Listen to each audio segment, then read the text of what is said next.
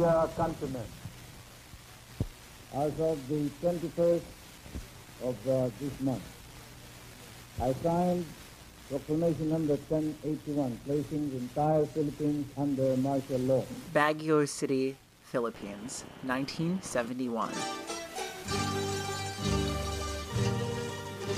Aside from daily medical routines and general care, the Baguio City General Hospital, situated on the island of Luzon, hadn't seen much action since World War II. The hospital had been founded by an American coalition in 1902 as a sanitarium, and then handed over to the Filipino government in the 20s. During the Japanese occupation, the forces of the empire took over BCG as a place to care for their war wounded before it was completely burnt to the ground in an artillery raid in 1946. By 1948, the hospital had been reconstructed, and operations proceeded at a normal pace. On the afternoon of January 24, 1971, a small team of men appeared on the hospital grounds with heavy digging equipment and protective gear. But this was not a construction crew. Their leader was a local locksmith and amateur coin collector named Rogelio Roxas, and in his hands was a permit granted to him by local judge Pio Marcos, authorizing Roxas and his hired help to dig on the hospital lands. The staff were not about to turn him away. Judge Marcos was the brother of the country's president, though, as history shows, dictator might be the more preferred title ascribed to Ferdinand Marcos, who oversaw numerous human rights abuses to consolidate his power. In any case, since Roxas had been granted clearance and the dig site wasn't going to cause any obstruction to routine affairs, Roxas and his crew set to work on uncovering an old, buried tunnel that had been covered up by Japanese soldiers. And it was one of their descendants who had led Rogelio to this curious place and time. A fellow adventurer and close friend of Roxas, Albert Fuchigami, had inherited a map from his father, an officer in the Japanese army. It was a map that showed a series of complex tunnel systems, which had been hastily buried during the final days of the occupation. And if this map was the real deal, then Roxas and Fuchigami both believed that it might, in fact, lead to the most infamous treasure in Filipino history. These makeshift barracks had been relatively common during the war, and used to conceal both men and weaponry alike. It was discovered upon unsealing the 30 year old tunnel that the Japanese forces had left in a hurry when the Allies had begun their bombing run. Inside, Roxas and his team discovered munitions, samurai swords, and supposedly the uniform clad skeletons of those who had been abandoned to their grim fate. These unfortunate souls had either been men who were wounded and left behind, or perhaps deliberately sealed inside to protect something important. At the end of the tunnel, Roxas uncovered a slab of concrete embedded in the floor. Suspicious, he broke through the ceiling to discover an entire sealed chamber. Inside that hidden room, Roxas found something special, truly legendary, and potentially worth millions. We have only Roxas's testimony to go on, but if we're to take him at his word, then what Roxas and his men uncovered at the end of their 10 day investigation was several crates stacked high with gold bullion, enough to make all who bore witness very, very, very rich men. But that wasn't all they found, and what Roxas hauled up from the cave that day would go on to bring him more misfortune rather than glory. He and his men used a system of pulleys and ties to haul a priceless artifact out from the shaft. It was heavy lifting, as this object weighed a ton by Roxas's estimate. The team decided upon some old school ingenuity and placed the object on a series of logs, which, if we're to take all of this at face value, they rolled from the hospital site all the way to Roxas's house, whereby he hid the artifact inside his, well, his closet presumably right there next to the Halloween decorations and an unused fondue pot. Along with the one ton treasure, Roxas had removed 24 of the gold bars from the secret tunnel. Rogelio was an enterprising individual, and he knew that he wasn't going to get anywhere just sitting around eating Jollibee when there was a literal ton of gold at his fingertips. He was acutely aware that he was in dire need of more advanced equipment, more advanced than a pile of logs anyway, to excavate the rest of the loot. So he financed this by selling seven of the bars to other unnamed individuals. To this day, nobody is quite sure how these sordid transactions played out, but hey, it was the Philippines and the Marcos regime. It was kind of a weird time for everybody. And weird is kind of the major thread running through this episode. Three months went by. Roxas found that while the gold bars had netted him a fair amount of cash, that heavy, extremely valuable thing in his closet would bankroll his gold excavating expedition a thousand times over. He fielded several candidates to purchase the goods, and finally settled on a gentleman named Joe Oyahara, who gave Roxas a down payment and promised to come back with the resources needed to take the heavy artifact out of the house. That artifact, if I've kept you in suspense long enough, was a solid gold Buddha resting in the lotus position measuring three feet tall. Buddhas are no strange sight in the South Pacific, but one made out of solid gold, well, that's another story. But Roxas had noted something very strange about the gentleman's demeanor, as the potential buyer had been focused particularly on the Buddha's neck during his examination. So Roxas and his brother found a seam at the base of the statue's neck and used a block of wood to unseal it. If Roxas thought he was rich before, then what he found inside the hollow Buddha might have made him, perhaps, the wealthiest man on earth. There was a good reason why the statue was so heavy. It was filled to the brim with uncut diamonds. Immediately, Rogelio and his brother started to worry. They felt like they were in over their heads. Since there wasn't much in the way of security at their disposal, Roxas hid the Buddha back inside his closet and stuffed the diamonds in a bag. His brother then took a picture of him with the Buddha as photographic evidence of this incredible discovery. Yes, photo proof, as you can go online right now and actually look the photo up. As wild as this story already is, it only gets weirder. It goes without saying that news of the Buddha got out into the wild and attracted some very unwanted attention from some very bad, powerful people. The saga of the Golden Buddha would culminate in perhaps one of the strangest court cases in both American and Filipino history. But even this is a fraction of the whole narrative behind the Philippines' most notorious treasure a scattered cache of valuables known by fortune seekers and adventurers the world over as Yamashita's gold.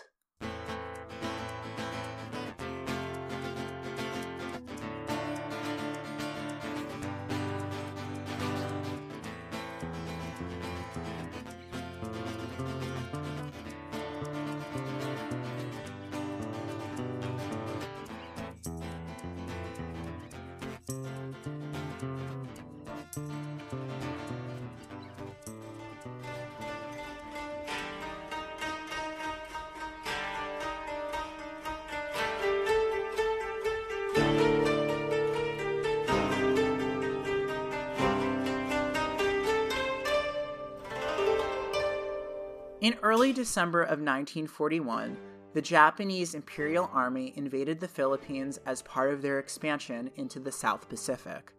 At the time, the Philippines were partially colonized by the Americans, who had joined forces with the Filipino Army. Though their troops outnumbered the Japanese 3 to 1, they were mostly combat inexperienced and were overwhelmed by the Japanese assault. Despite General Douglas MacArthur's best efforts, the Japanese defeated the American and Filipino forces and occupied the island, starting with Luzon for the remainder of World War II. The Japanese used the Philippines as a strategic middle ground in which they could help transport their plunder from the countries that fell during their campaign. These included Indonesia, Burma, parts of China, and Malaya, among others. Leading this swift and brutal invasion was General Tomoyuki Yamashita, a man so feared that even the likes of Winston Churchill could scarcely recall an enemy more formidable. His reputation earned him the nicknames the Tiger of Malaya and the Beast of Bataan. Yamashita presided over the occupation of the Philippines and is attributed to most of the war crimes that occurred during that period. But long story short, and in a twist of irony, he eventually ended up surrendering to his own former prisoners, two British generals named Jonathan Wainwright and Arthur Percival, who he had once captured in Singapore. Yamashita's trial remains controversial in that he was charged for all of the war crimes committed by his subordinates, mostly for failing to stop them. But Yamashita swore that he didn't know the full extent of his troops' crimes, and would have never sanctioned them in the first place, as he fancied himself one of those traditional honor among enemies types of old Japanese combat philosophers. And it is documented that Yamashita's orders to his platoons were quite clear no looting, no rape, no arson. He even ordered the execution of anybody who broke these rules. But, nevertheless, there were still many atrocities, including attacks on hospitals, committed by his men.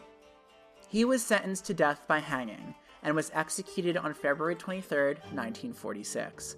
When asked why he had overseen such brutalities, Yamashita allegedly claimed it was all for science. So you may be wondering if this treasure is called Yamashita's gold, why didn't I mention it in the literally the last five paragraphs about this terrible person? Well, that's because nowhere in history did he ever come out and say, Hey, my name's Yamashita, and all this is my gold. The name for this dubious treasure comes from a lot of second hand accounts.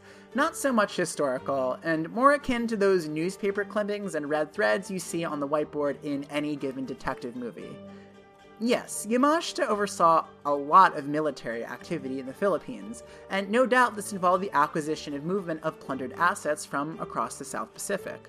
But unlike, say, the Nazi war gold, it's hard to document how much treasure was amassed on the archipelago. For one, a good chunk of it was lost during the Allied raids on the Pacific, sinking transport vessels going to and from Japan. So most of the imperial assets were stuck on the Philippines, which was quickly slipping into enemy hands. Besides that, the origins of Yamashita's gold are hard to pin down, as it's just one of those urban legends that are so widely passed around that it becomes difficult to cite any particular source.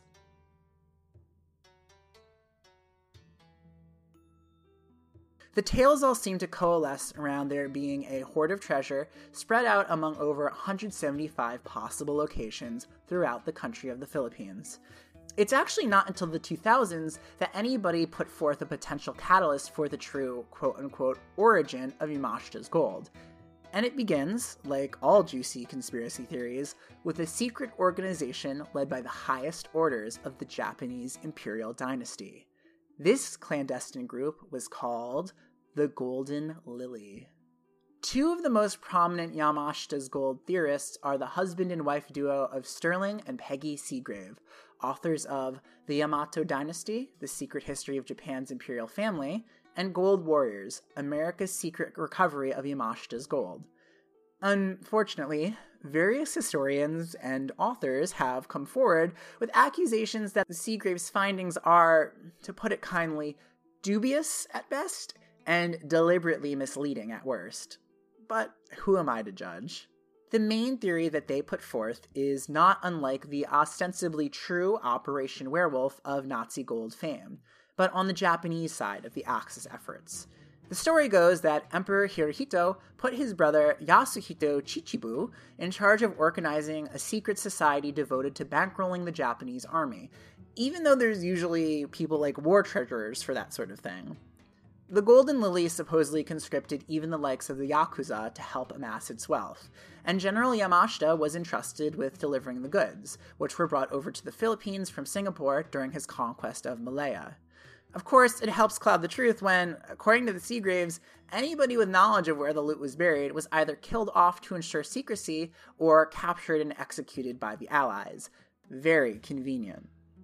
So, what does Yamashita's gold really entail? Aside from the obvious, various accounts say the trove as a collective contains jewels, artwork, or other religious artifacts, most likely from raids of Buddhist temples. And as I mentioned above, the reason why none of this ever made it back to Japan was because the Allies were bombing the heck out of any boats or transport vessels going to and from the Philippines. So it was better to just bury the treasure all over the place and hope nobody ever found it. Which turns out sort of worked, because despite thousands of treasure hunters and adventurers going in search of that fabled hoard, nobody has found a trace of the so called Yamashita's gold in the last 70 years Case closed, right? Not quite. because when Rogelio Roxas found the Golden Buddha, everyone sort of stopped what they were doing and were like, oh, I guess this was real after all? But ah, not so fast. Because of all the treasures I've discussed here on Relic, the case of Yamashita's gold has the most twists and turns by any other episode. And quite honest, I'm still not entirely sure if this is all just a really great urban legend from World War II or something that has credibility. Then again, the court of the state of Hawaii doesn't usually try cases based on superstition and folklore without some damn solid evidence. Oh, yes, that's right. The Ninth Circuit got involved with this treasure, but we'll get there in a few minutes. First, we gotta wrap up this conspiracy. Among other theories, the Seagraves allege that Yamashita's gold definitely existed, but was already scooped up by the Americans. It helped that they had plenty of Japanese prisoners in their custody from who they could, shall we say, extract vital information. So, by their estimate, all of it went into American coffers. And we were never told about that because the international community, by and large, tends to frown upon other countries stealing things that don't belong to them.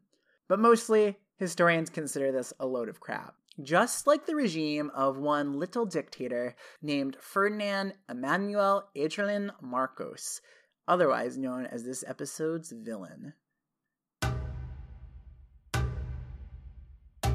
Because Americans love forcing their traditions on other people, the US relinquished sovereignty over the Philippines on February 4th, 1946, which also meant the establishment of a shiny new government. Riding on the coattails of this new independence was the opportunistic, crafty, and kind of passive aggressive Ferdinand Marcos. He rose his way through the Senate like a weedy Emperor Palpatine, mostly coasting on his backstory, which is that he had fought most valiantly during World War II alongside the Americans. By his words, he was the most decorated war hero in all the Philippines. But mostly, historians consider this a load of crap. This, along with a populist platform, was enough to catapult Marcos to the presidency and onto two dubiously and very longly held terms. Around 1970, the Philippines was experiencing a radical youth movement from a more socialist climate. This obviously did not sit well with Marcos. Sadly, these weren't the chill Bernie Sanders kinds of socialists, but more of the dyed red in the wool Stalinist variety, who quickly cannibalized and drowned out the former. Marcos initially didn't take them seriously, which only resulted in this rising movement gaining more traction and anger, with the threat of carrying out a people's revolution. The pushing point may have come when students pelted Marcos and his wife Imelda, who we will get to in a second, with stones, a coffin, and a stuffed alligator. I'm sure there's a metaphor there that I'm not understanding. Things escalated quickly from there on out, from student groups rushing the palace and chucking Molotov cocktails, storming the US Embassy, and just general angry, pissed off mayhem. Worse, the opposition parties and the media blamed Marcos entirely for letting things get out of control. Rumors began to spread of a coup and a planned assassination attempt, and this was enough to freak out even the US government. But instead of Marcos trying to wager peace talks or negotiations, he decided instead to double down on what he deemed an insult to his leadership. On September 21, 1972, he declared martial law and used the opportunity to install himself as the supreme dictator of the Philippines. What followed next was nearly two decades of mass incarceration of political dissidents and so called enemies of the state, executions, suppression of the media, and rampant economic crises, spurred on by the Marcos family's favorite pastime of seizing people's financial assets wherever he deemed fit. You see, Imelda Marcos liked to live richly. Girl loved her some shoes. By the 1980s, she had even purchased some of New York's most famous real estate, including the Crown Building, the Woolworth, and the Herald Center. The Empire State Building, which she could have easily afforded, she declined. According to Imelda, it was, quote unquote, far too ostentatious. While the rest of the country suffered, Marcos lived like a king and the US turned a blind eye to all of this, mostly because of a certain tricky dick in power at the time, Richard Nixon. The two crooked leaders naturally supported each other. Almost 40 years later, and not much seems to have changed between the two nations. This tense political situation provided the backdrop for Rogelio Roxas and his quest for Yamashita's gold.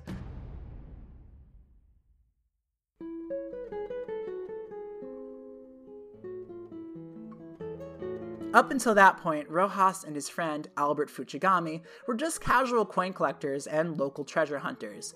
But Fuchigami's map, inherited from his father, had led both of the men to a fantastic trove of wealth. Or so they say. So Roxas had the golden Buddha, plus a bag of diamonds, which almost negated any reason to go back and excavate most of the tunnel loot. Whether or not Roxas came to this conclusion, we'll never know. About a month after he first discovered the treasure, in the middle of the night, there was a knock at his door. As you might expect, it was not good company either. In marched none other than Ferdinand Marcos's palace guard, led by none other than Joe Oyahara, the gentleman whom Roxas had agreed to sell the Buddha. In the hands of the guard was a search warrant for illegal weaponry, signed by none other than Judge Pio Marcos, the very same man who had given Roxas his permit to dig for the treasure. Rogelio, had been betrayed. The guards seized everything his wife's coin collection, her jewelry, even his children's piggy banks. But most of all, the guards stole Roxas's diamonds and the golden Buddha statue. Knowing whom they were up against, Roxas and his brother nevertheless reported the incident to the police, and then to Judge Pio Marcos, Ferdinand's brother, now, this might sound like a royally ballsy thing for Roxas to do, but apparently he and Judge Pio went way back and had a trusting relationship. Until that point, anyway. That said, there was nothing Pio could do. His brother was about to install himself as the would be Prince of the Philippines. But Pio did grant Roxas a warning. He told the man that Ferdinand had put a target on him and his family's heads, and that it would be best to lay low while the situation blew over. So Marcos took his family and relocated to a more secluded location in the jungle. Now, all this took place during the earlier years of the Marcos dictatorship, and the tyrant still had a slew of enemies who were eager to use every opportunity to besmirch his name. That following April, members of the opposition got word of the Golden Buddha theft and decided to weaponize the story as an example of Marcos' rising kleptocracy. Because Marcos couldn't let a slight go unchallenged, he trotted out the Buddha statue for the press to view in a courtroom setting, and even invited Roxas to come testify that it was his, possibly an indication that he was willing to part with the treasure. Roxas, and presumably the rest of this audience right now, was suspicious, but the opposition party begged him to come to court, so he agreed. Right away, Roxas noticed there was something very different about this Buddha statue that was presented before him. For one, it was no longer made out of gold, but according to accounts, a gold plated lead. And furthermore, it didn't have the removable head he claimed had concealed the stash of diamonds. He testified that this Buddha was, without a doubt, a total fake, a decoy. And then Roxas went into hiding again, empty handed.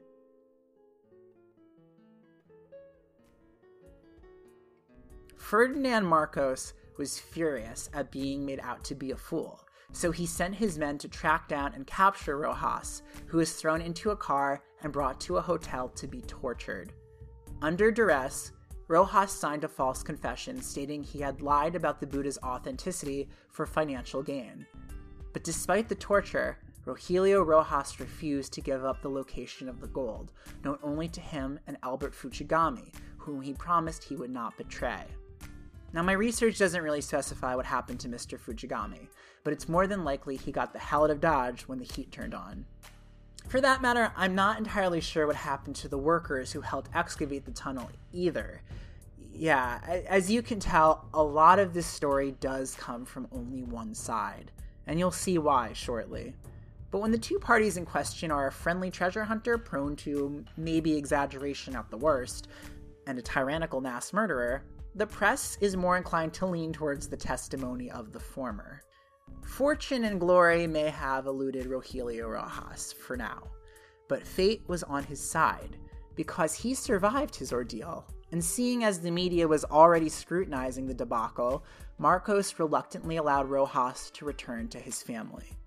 Supposedly, he was eventually captured and brought back to the hotel room, but he escaped through the bathroom window, like someone trying to get out of a bad hookup. After this, he learned his lesson and finally relocated his family to somewhere beyond Ferdinand Marcos' deadly reach, prioritizing the treasure he still had rather than the material treasure he lost. But this is not where Roxas' story ends. In fact, the fight had only just begun in earnest.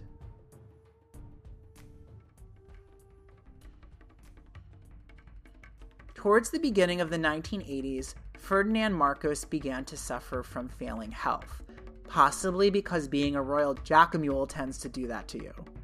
And unlike the medical TV drama House, it actually did turn out to be lupus, which, in all respect, is a really tough chronic condition that affects 1.5 million decent people worldwide.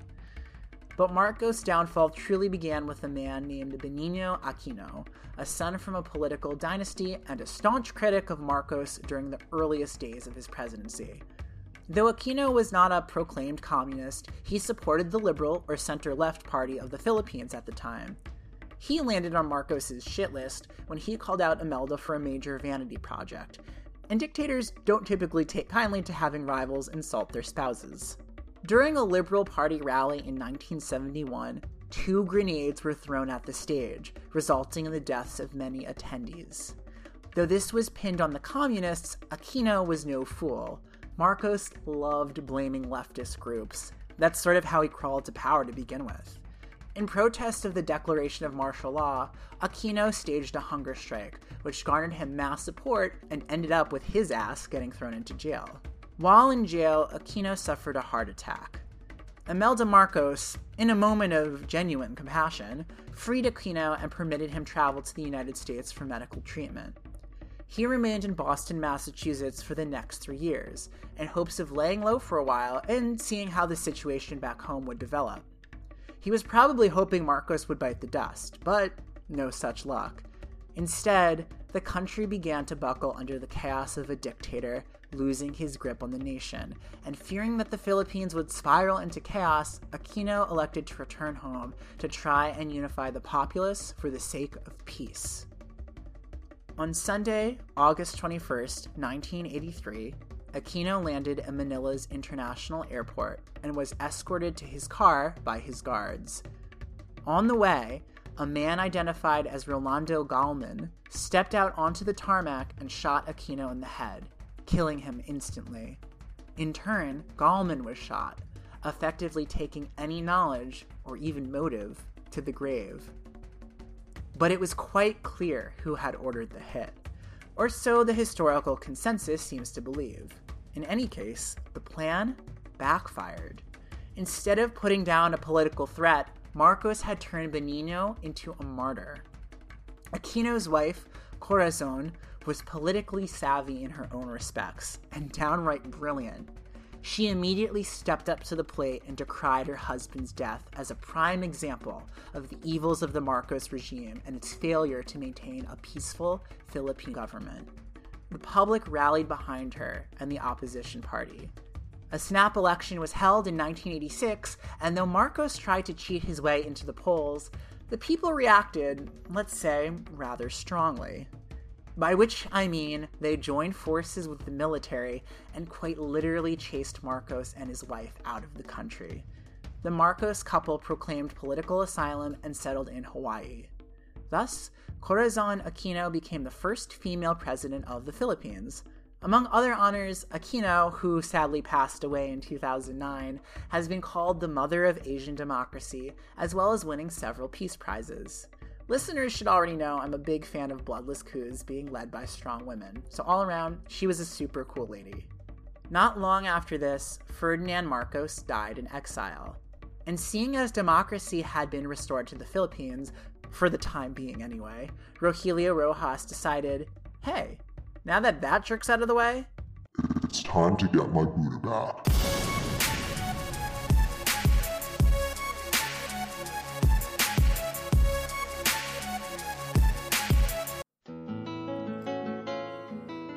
1988, Roxas formed the Golden Buddha Corporation, which was not a real company, but scaling back the legalese a little, it was a clever way for a wronged Filipino man to sue the Marcos family on American soil, because Roxas would have to take his case to Hawaii. His claim, in brief, was that Marcos had illegally seized his treasure, and he was owed a very pretty penny.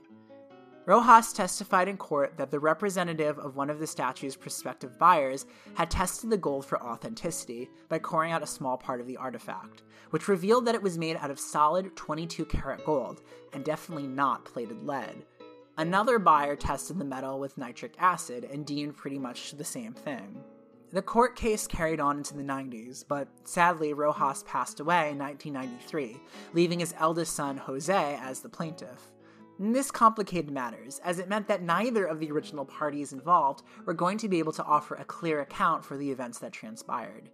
For one, Rogelio Roxas' story was rather sensational, and the only Buddha statue that had ever been produced was clearly made out of lead and not gold. The Roxas testimony swore that the Marcos family still had the original item, the gold one anyway, and had secreted it away. And Imelda, of course, being the absolute worst, stuck to her story. The witness testimony didn't exactly help either. Reports from appraisers and smelters who had come over to the Marcos estate spoke of seeing a room stacked floor to wall with gold bars, presumably taken from the Yamashita hoard. But all this seems highly unlikely. Besides that, nobody quite knows what happened to those tunnels Roxas dynamited. There's no official account of anybody ever going back there to check them out. Furthermore, there were plenty of holes in Roxas' story. How had he compensated his excavation crew, and just whom had he sold these seven gold bars to in the first place? Had Rogelio spared their identities out of concern that Marcos might go after them? And what the hell ever happened to Albert Fuchigami, who just kind of suddenly drops out of the story? With each side calling the other a liar, the truth was far from being ascertained. Okay, but here's where things get really crazy, because Rogelio Roxas' family totally won the case. In 1996, the jury awarded Golden Buddha Corp 22 billion in compensatory damages. That increased in interest to over 40 billion, which even after was still chump change to Imelda. But this was a short-lived victory. The Hawaii Supreme Court reversed the judgment, citing insufficient evidence to support Roxas ever having discovered the gold bullion and Buddha statue. This is really just a technicality it's hard to reward someone based off of damages then that cannot properly be measured in absence of there being the actual gold there to weigh and rate. The verdict did not take issue, however, with the fact that Roxas did perhaps discover a treasure hoard. And according to the Supreme Court of Hawaii, he did. As they tell it, there was sufficient evidence to support the jury's special finding that Ferdinand coveted the treasure that Roxas found, there was sufficient evidence to support the jury's determination that Roxas found the treasure pursuant to Philippine law. This effectively remanded the trial, which carried on into the first year of the new millennium, almost 30 years after the drama began. The long and the short of it is, after years of back and forth, the final judgment was that Marcos had violated Rogelio Roxas's human rights and was owed six million. And then, in a Relic the Lost Treasure podcast first, we actually get a judicial confirmation of a lost treasure. In 2006, the United States Ninth Circuit Court of Appeal issued a very clear cut judgment. The Yamashita treasure was discovered by Roxas and stolen from Roxas by Marcos's men. And yet, the so called ending, if there really is one for Rogelio Roxas, is rather bittersweet. Though Golden Buddha Corp was awarded a recalculated amount of $22 billion, it couldn't exactly be given over to them. When the Marcos family was chased out of the Philippines, their assets were tied up in the state, as well as the complicated aftermath of what to do with all of the seized money. There really was no way to hand over the cash anymore. Meanwhile, back in the Philippines, the Baguio Regional Trial Court still actually had the only evidence in this whole damn story the gold plated Buddha statue that Roxas had called a forgery. The judge presiding over the case, Antonio Reyes, said, quote, The US court's decision implies that the golden Buddha existed. I don't know how that conclusion was arrived. In the end, the only thing Jose Roxas had to show for his father's pain and suffering was one relatively worthless lead statue. With nothing else to go on, he eventually testified in court that he strongly believed that his father was originally bribed by politicians to say that the Buddha was gold in order to stick it to Marcos. Alternatively, Roxas's lawyer said that Imelda had approached Jose to testify that the statue was lead and attempted to bribe him, presumably in hopes of saving face. So, what we're really left with here is Schrodinger's lost treasure, the Yamashita's gold that the Ninth Circuit says exists, while the Philippine court does not. In 1993, while all of this was going on, Imelda Marcos decided to run her mouth yet again and admitted to the press that her husband had, in fact, come into possession of the Yamashita treasure, though she was clever not to specify that it was Rogelio Roxas's portion of the hoard. She said that her husband had kept all this a secret because, quote, it was a quantity of gold that was so large that it would be embarrassing. She also said that Ferdinand had at one point traveled to the US to try and sell some of the gold bars. Now, I'm not saying that the widowed wife of a dictator should be discounted as a credible source, but there's more than a few holes in her story. Remember, this was a woman who could rock a pair of Jimmy Choos, but wasn't exactly the most ethical Filipina in Luzon. Though Imelda said that her husband had sealed away some of the gold within the walls of their estate, the Aquino administration did everything in their power to search for any treasures that Marcos had sequestered away. They found none. By the way, Imelda Marcos is still alive and is still one of the wealthiest women in the globe, in part due to her assets but mostly due to her offshore bank accounts, which she maintains under the pseudonym Jane Ryan. Surprised to see investigative journalism in a podcast about lost treasure? Anyways, we're coming to the end here. Though it's very late in the game to speculate what really happened to Yamashita's gold, let's take a skeptical approach as we siege into our denouement. For one, Yamashita never claimed his own pile of loot. His name was just tagged onto the general plunder amassed by the Imperial Japanese.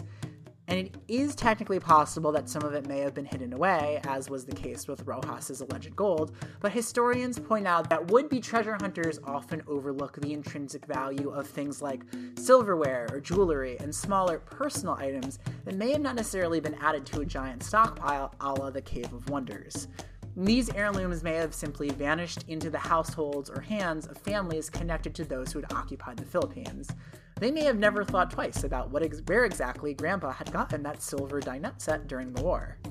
Other people, such as the Seagraves, take a more conspiratorial and sensationalist approach, mostly to sell books. These theories involve the American army taking all of the plunder and using it to fund their post war efforts and other such dastardly deeds. And though I wouldn't put it past my country to do such a thing, as far as I can tell, no soldiers or veterans of World War II who had fought or been stationed in the Philippines at the time has ever mentioned moving precious gems and gold in secrecy back to the States. Face it, nobody is that patriotic. And if anybody knows anything about American soldiers, is that they love telling a good story. Word would have gotten out eventually, especially now that so much time has passed. Occasionally, treasure hunters and Yamashita's gold enthusiasts will claim to discover a chest of coins or some other small but interesting cache of loot, but there isn't much to show for it. Other unfortunate souls have accidentally gotten themselves blown up trying to take back the vestiges of the war, not knowing they've activated unexploded artillery until it's too late. There's also the fact that, apparently, treasure hunting is kind of a big thing in the Philippines to begin with, and that tales of lost treasure are especially prevalent in Filipino folklore. As far back as the 16th century, Filipino adventurers have searched in vain for the buried treasure of the Chinese pirate Limahong, who was said to have hidden some booty in Pangasinan. Then there is the tale of the native revolutionary, Francisco Dagohoy, who fought against Spanish imperialism he was said to have his own surplus of missing wealth, which included a legendary pendant that gave him plus 5 charisma, the power to jump across rivers and mountains, invisibility, and the ability to see in the dark. Wow, I have clearly been covering the wrong treasure for this episode. Then there was the Filipino American War, which, as the name implies, was not the best time for our two countries' relationship. The treasure in question with that part of history concerns chests of silver dollars that were said to have been lost to the island shoals. Legends like these help cement the concept of the elusive treasure hunt in the Philippine consciousness.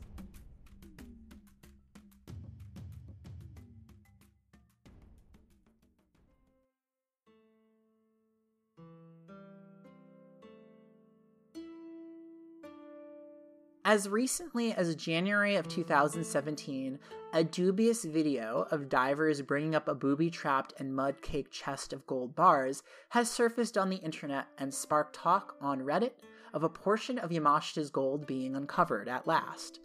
But not much follow up has been made after this video was released, so it's unlikely that this is nothing more than a very clever hoax.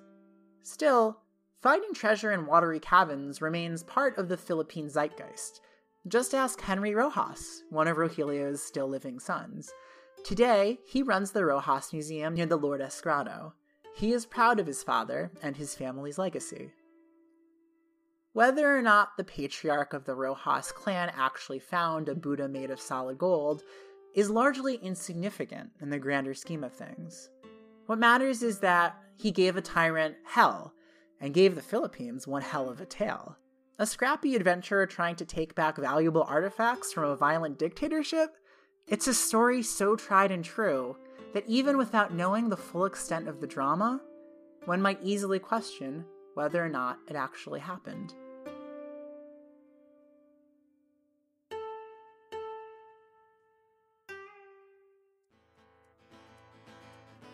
Relic is written and produced by me, Maxwell, with support from listeners and fans Thank you. If you like this podcast and want a treasure map to my heart, and not a tunnel of skeletons, but also same thing, you can rate and review us on iTunes. It means a lot.